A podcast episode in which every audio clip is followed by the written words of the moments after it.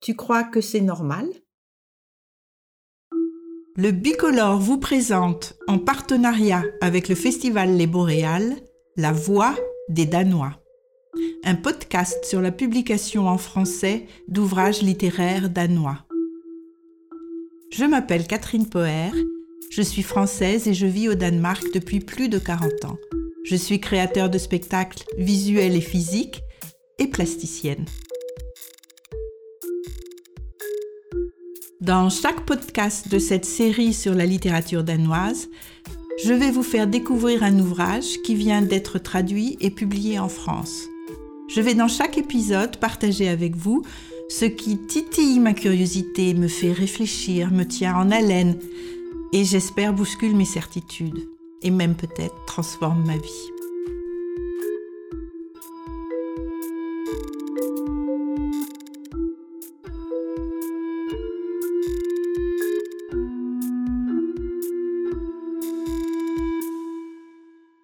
Lorsque je me suis installée au Danemark en 1978, j'étais très étonnée de découvrir des écoles pour adultes où l'on se cultive juste pour le plaisir, sans concurrence, sans notes, sans examen final.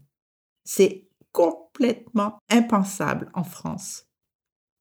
Stine Pilgo nous plonge la tête la première dans le monde étonnant des Højskoler, mot intraduisible, mais qui sert à nommer ces écoles, symbole de la social-démocratie danoise. L'héroïne de son livre quitte la ville et suit son mari qui a obtenu un poste de professeur dans la Højskole du Jutland de l'Ouest. Elle vient de donner naissance à un petit garçon, doit quitter sa ville, changer de vie. Comment va-t-elle arriver à s'intégrer?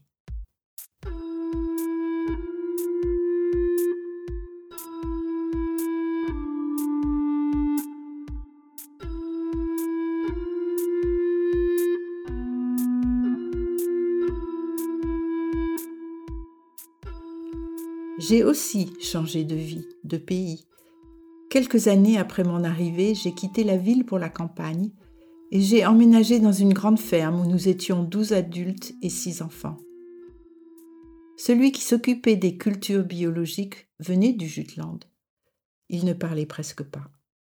Lorsqu'il était enthousiaste, il disait d'une voix tranquille C'est pas mal. Il fallait que j'apprenne à comprendre qu'il disait c'est absolument génial.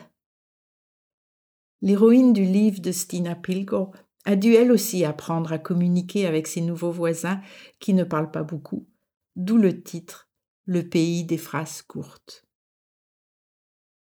Son livre va nous faire découvrir ces deux phénomènes typiquement danois et le chemin tortueux de son héroïne pour arriver à se sentir chez elle. Changer de quartier suffit pour devenir étrangère. C'est encore pire quand on change de région, et n'en parlons pas quand on change de pays. Ce n'est pas facile de déchiffrer les normes, les codes de comportement et de communication de son nouveau lieu de vie, mais c'est une nécessité pour pouvoir s'intégrer.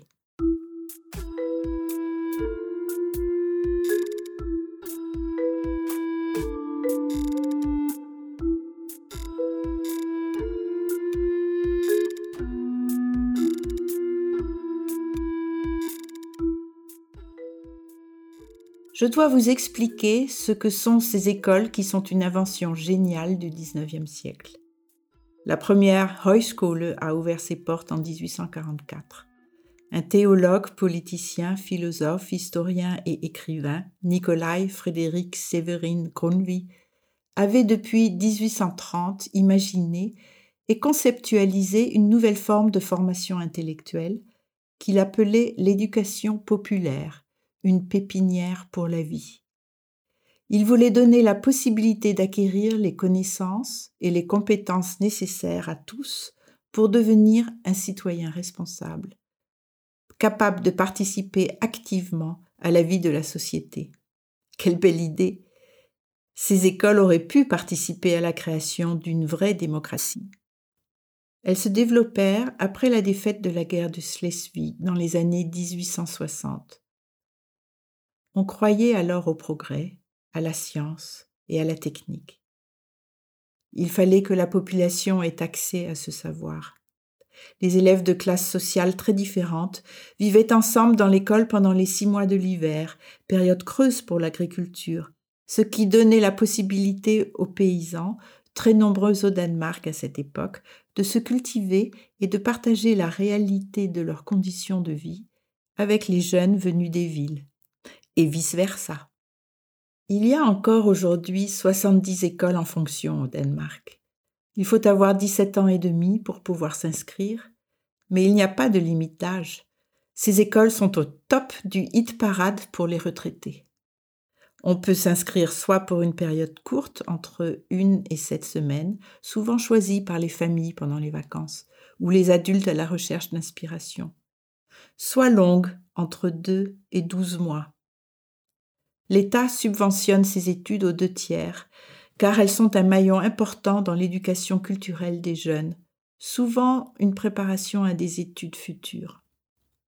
Ces écoles ne sont pas dépendantes du programme de l'éducation nationale. Directeurs et professeurs choisissent les matières enseignées en espérant d'attirer un nombre suffisant d'élèves, car les high schools sont économiquement dépendantes des inscriptions et peuvent faire faillite. Mais malheureusement, le grand rêve de Grundtvig de donner la possibilité à tous de s'éduquer est aujourd'hui une illusion. Un grand segment de la population danoise ne pourrait même pas imaginer d'aller dans une de ces écoles. Elles sont trop éloignées de leurs conditions sociales. Malgré le fait qu'il me semble qu'il soit encore possible aujourd'hui de recevoir une bourse si l'on est chômeur ou si l'on traverse une période difficile et que l'on souhaite acquérir de nouvelles compétences.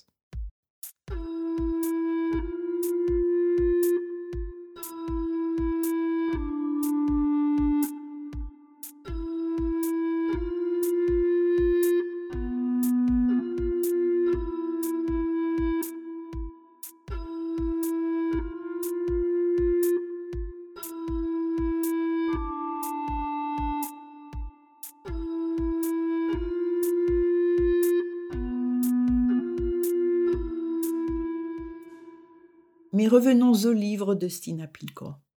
Comme dans ces deux livres précédents, les relations humaines et la communication sont le thème central du pays aux phrases courtes. Stine dit que les relations entre les gens l'ont toujours intéressé, du fait que ses parents ont divorcé et ont changé de partenaire plusieurs fois. Sa famille est une constellation de relations fluctuantes. Les relations familiales la passionnent parce qu'un groupe se retrouve en relation les uns avec les autres à cause d'un amour qui leur est imposé, pas choisi, alors que l'on choisit ses amis, son conjoint. Pourquoi ressent-on de la sympathie ou de l'antipathie? Pourquoi nous ne nous comprenons pas? D'où vient cette incompréhension? Elle se demande ce qui provoque l'abandon d'une relation, Combien de temps doit-on essayer de la sauver? À quel moment cassent les liens émotionnels usés par les conflits?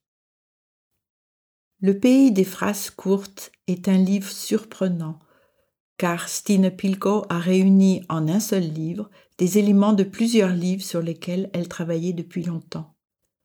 Il est à la fois une description humoristique de la difficulté de s'intégrer lorsque l'on s'installe dans un nouvel endroit, un texte truffé de réflexions et d'analyses philosophiques et psychologiques sur la société actuelle, et enfin des chansons ou psaumes très intimistes et poétiques qu'elle calque sur les psaumes très connus du petit livre de chant des Heuskole que tout un chacun possède. Ces mots n'expriment pas la beauté ou la grandeur des Heuskole ou de la nature comme dans les anciens psaumes. Elle décrit sans phare la réalité de ce que vit l'héroïne de son roman. Quatre de ces psaumes font partie aujourd'hui du livre de chant des Heuskola. Alors, commençons en chantant.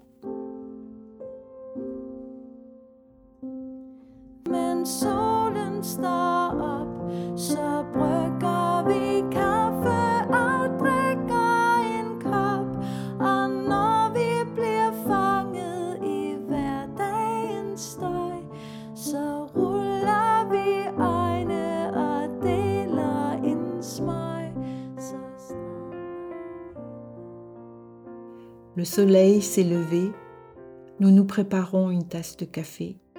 Pris dans le tumulte de nos occupations, nous levons les yeux au ciel et nous fumons, remplis de maladresse, mais aussi de tendresse. Mais aussi de tendresse, nous suivons bravement l'armée des promesses, un amour épuisé au bout de la nuit noire, porté seulement par patience et espoir, un présent engourdi, mon moi endormi. Mon toit endormi, mon drame est long, ma raison anéantie, quand je suis terrifié ou alors en colère, coulent mes navires, offre-moi une terre. La paix dans la nuit, le jour vient sans bruit. Le jour vient sans bruit, tout semble si tranquille. Prends-moi donc pour acquis. Les années passent, mais je suis perdue pour toujours, pleine de gratitude, cette chanson d'amour, célébrant à jamais notre rencontre enneigée.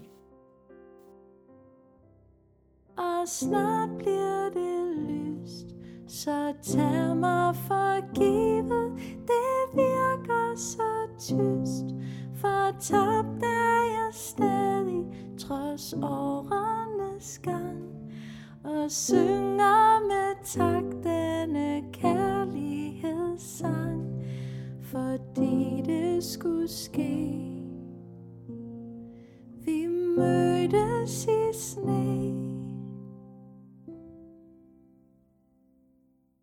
Je dois vous avouer qu'à part quelques très beaux psaumes, je n'arrive pas à accrocher à ces chants, alors que c'est encore aujourd'hui une tradition très vivante. La journée des enfants à l'école ou des élèves des Heuschule commence par le chant d'un psaume, les réunions politiques, la soirée de la Saint-Jean, les fêtes de famille aussi. Ces chants ont créé un sentiment national et donné de la force au peuple danois pendant la dernière guerre mondiale et aussi dernièrement d'ailleurs pendant la pandémie, où tous les jours des gens chantaient ensemble sur Zoom à la télé.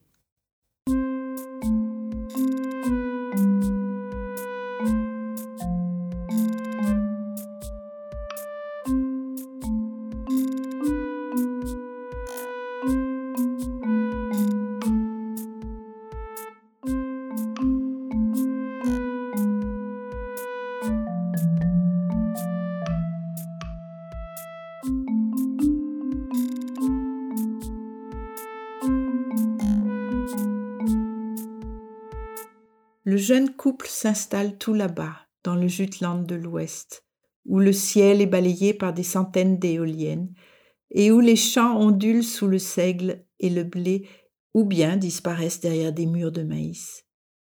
Ils doivent vivre dans un logement de fonction de l'école, ce qui est une obligation. On vit là où l'on travaille, on peut même dire que le travail, c'est la vie.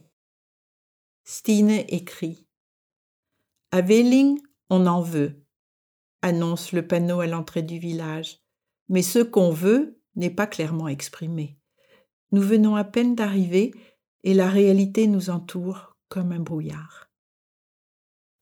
Que vont-ils découvrir lorsque le brouillard se dissipe?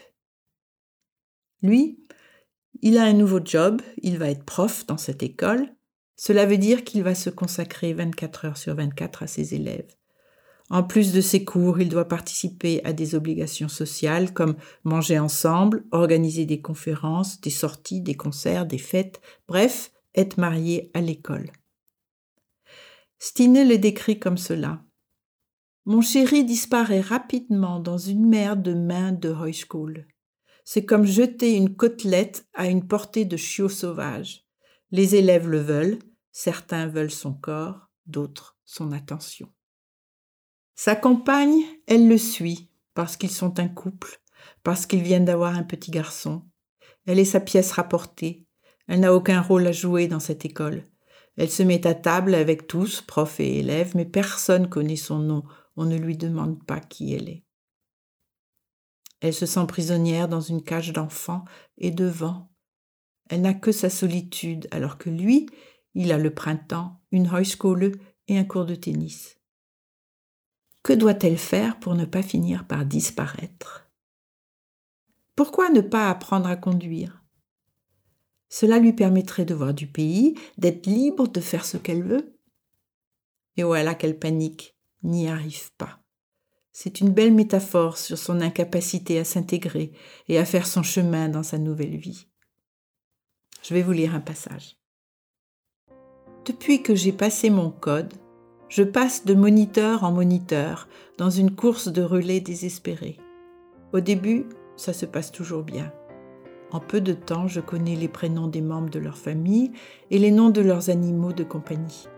J'entends parler de leur enfance en province, de leur scolarité, de leur mariage, de leurs aventures extra-conjugales et de leurs souvenirs d'enfance. Les moniteurs deviennent un roman et je me réjouis toujours du chapitre du jour. Rapidement, j'oublie que c'est une auto-école. La circulation devient un prétexte étrange et les leçons s'enchaînent. Puis, leurs regards commencent à vaciller. Ils ont les nerfs à fleur de peau et martes au quart de tour. Je détruis mes moniteurs psychologiquement. Je blesse leur fierté professionnelle chaque fois que je m'assois dans leur voiture.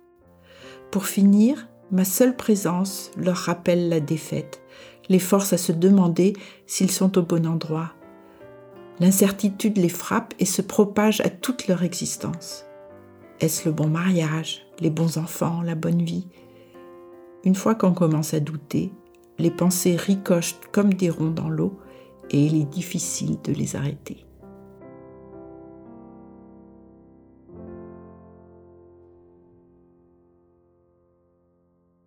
Mais ces heures ne sont pas perdues. Dans l'espace fermé de la voiture, elles sont comme des visites au confessionnal. Les moniteurs parlent et cela lui donne la possibilité de le faire aussi. Malgré son incapacité à passer le permis, un échec total pour les moniteurs aussi d'ailleurs, je trouve que c'est une belle réussite.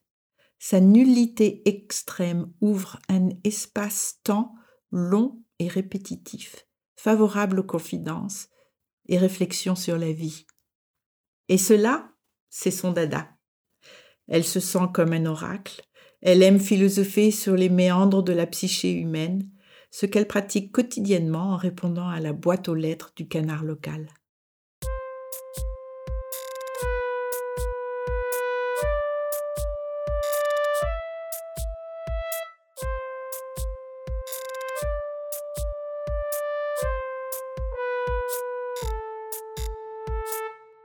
J'ai vraiment du mal à choisir quelle correspondance je veux partager avec vous, car elles sont toutes vraiment bousculantes, clairvoyantes et drôles. Il y a des lettres pour insomniaque, control freak, euh, jeune couple dans la trentaine, puceau, suicidaire, victime, gros, mouton noir, célibataire en mal d'amour, etc., etc. Enfin, tout ce que l'on peut imaginer. Je vais vous lire celle qui correspond à mon âge. Chère boîte aux lettres. Je suis une femme de 67 ans qui pense que c'est étrange de vieillir. Personnellement, mes pensées et mes opinions n'ont pas changé, mais je sens que la société et mes proches me traitent différemment. Depuis que j'ai pris ma retraite, c'est devenu difficile de parler aux gens en société. J'ai quatre petits-enfants adorables, mais je ne peux pas en parler tout le temps, sinon je confirme les préjugés sur mon statut de grand-mère.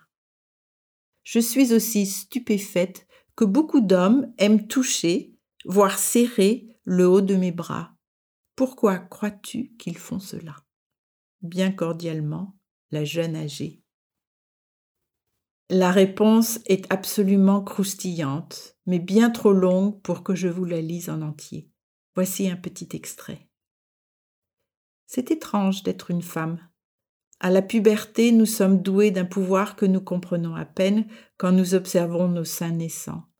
Nous avançons derrière eux dans le monde un peu confuse, tapant les gens sur les doigts s'ils veulent les toucher. Nous confondons la jeunesse avec l'éternité et sommes troublés quand nous découvrons que ce n'était qu'un prêt. Pour finir, il n'y a plus personne sur les doigts de qui taper. Les hommes savent surtout se positionner face au corps de la femme si quelque chose doit y entrer ou en sortir. Ensuite, cela devient critique. L'incompréhension gagne.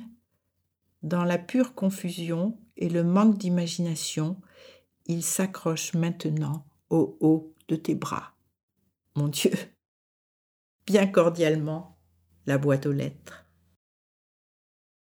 Cette boîte aux lettres permet à Stine Pilko de décrire les dilemmes dans lesquels nous nous débattons à l'heure actuelle. Elle dissèque les mots de la société avec humour, mais aussi d'une façon terriblement lucide. Elle a un sens aigu de l'absurde et est maître dans l'art des répliques cinglantes. C'est d'autant plus drôle car alors que l'héroïne de son livre est un vrai oracle pour les autres, elle n'arrive dans sa propre vie ni à conduire une voiture, ni déplier le landau de son bébé, ni parler avec son compagnon lorsqu'il rentre très tard complètement épuisé, ni communiquer avec ses voisins.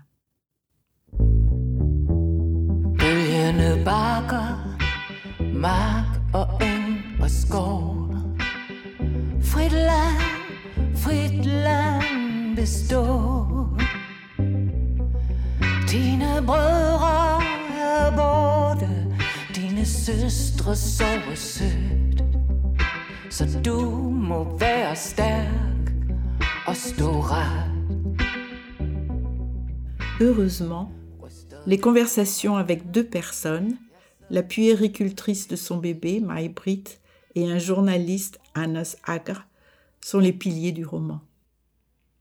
Maïbrit va lui apprendre comment se conduire dans le quotidien et Anas comment communiquer? Elle n'arrête pas de faire des gaffes en parlant trop, trop vite et avec trop d'associations d'images. Anas Agr lui explique qu'à Wehling, la plupart travaillent avec le vent, la terre ou les animaux, que la nature est sans voix et que c'est contagieux quand on habite ici. Ou bien qu'il s'agit de repérer les détails imperceptibles si on veut se rapprocher des habitants, garder une certaine distance, ne pas regarder l'autre dans les yeux. Et puis que dans les villes, on essaie de se différencier, de se faire remarquer. Dans les villages, on essaie de s'intégrer, de faire partie du paysage. On cultive les similitudes plutôt que les différences. Et puis il y a cette gêne pour tout ce qui a trait au corps. Ne parlez jamais de reproduction, le sexe est interdit dans l'espace public. Enfin, comptez jusqu'à dix avant de parler, des phrases courtes et moins d'images. Alors, si on demeure silencieux assez longtemps, les autres finiront par se mettre à parler. Et heureusement, tant qu'il y a des mots, il y a de l'espoir. Et oui, il y a de l'espoir pour l'héroïne du livre de Stina Pilgrim. Elle finit par accepter les longues pauses silencieuses qui parsèment les conversations, et elle réalise qu'il est bon de se contenter de ne dire que ce qui vraiment est nécessaire.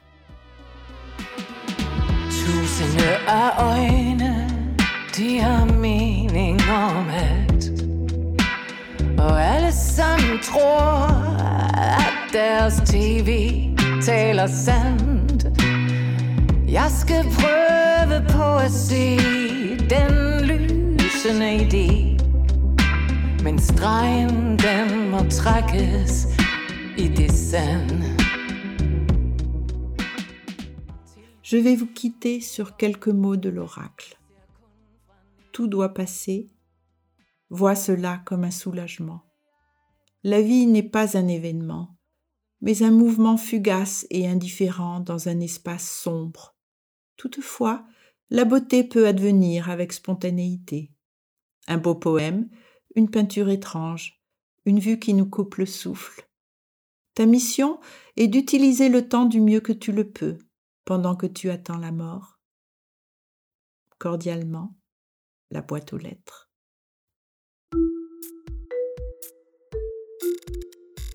Vous avez entendu La Voix des Danois, son et musique par Elke Lalemen, produit adapté par Mette Kroes pour le Bicolore. Cet épisode est présenté en partenariat avec le festival Les Boréales. Je suis Catherine Poher et vous pouvez bientôt me retrouver pour le prochain épisode.